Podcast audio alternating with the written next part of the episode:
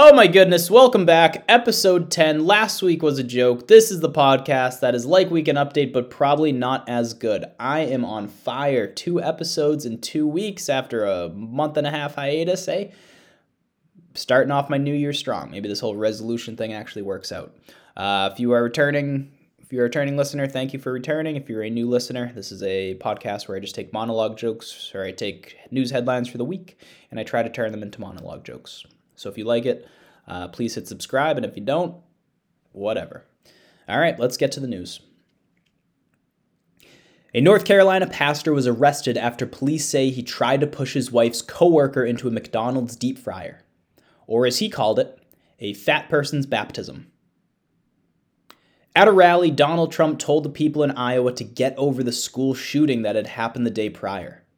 This is great advice from a man who has yet to get over losing an election. Nearly 200 names linked to Jeffrey Epstein were made public on Wednesday. And of those 200, approximately a dozen are aliases of George Santos.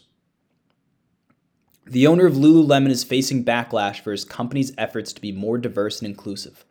Great, as if I needed another reason to boycott buying $200 sweatshirts.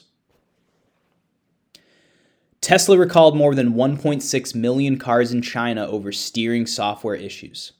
Half of the cars appeared to have the malfunction in question, while the other half were just Chinese drivers.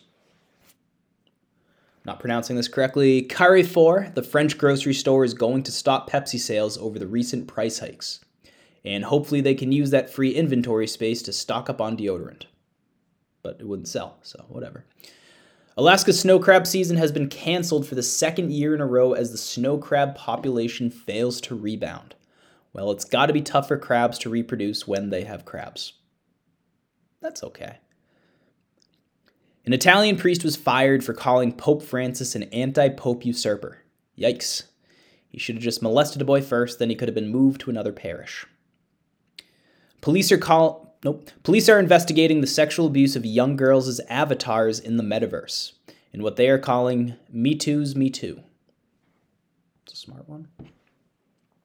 A plane from Texas dropped off over 300 migrants at the Rockford airport and then bussed over 200 of them to Chicago, while the other 100 got jobs at the airport. I definitely did that joke like a month ago, but whatever. Oh, this is a short one today. Yikes.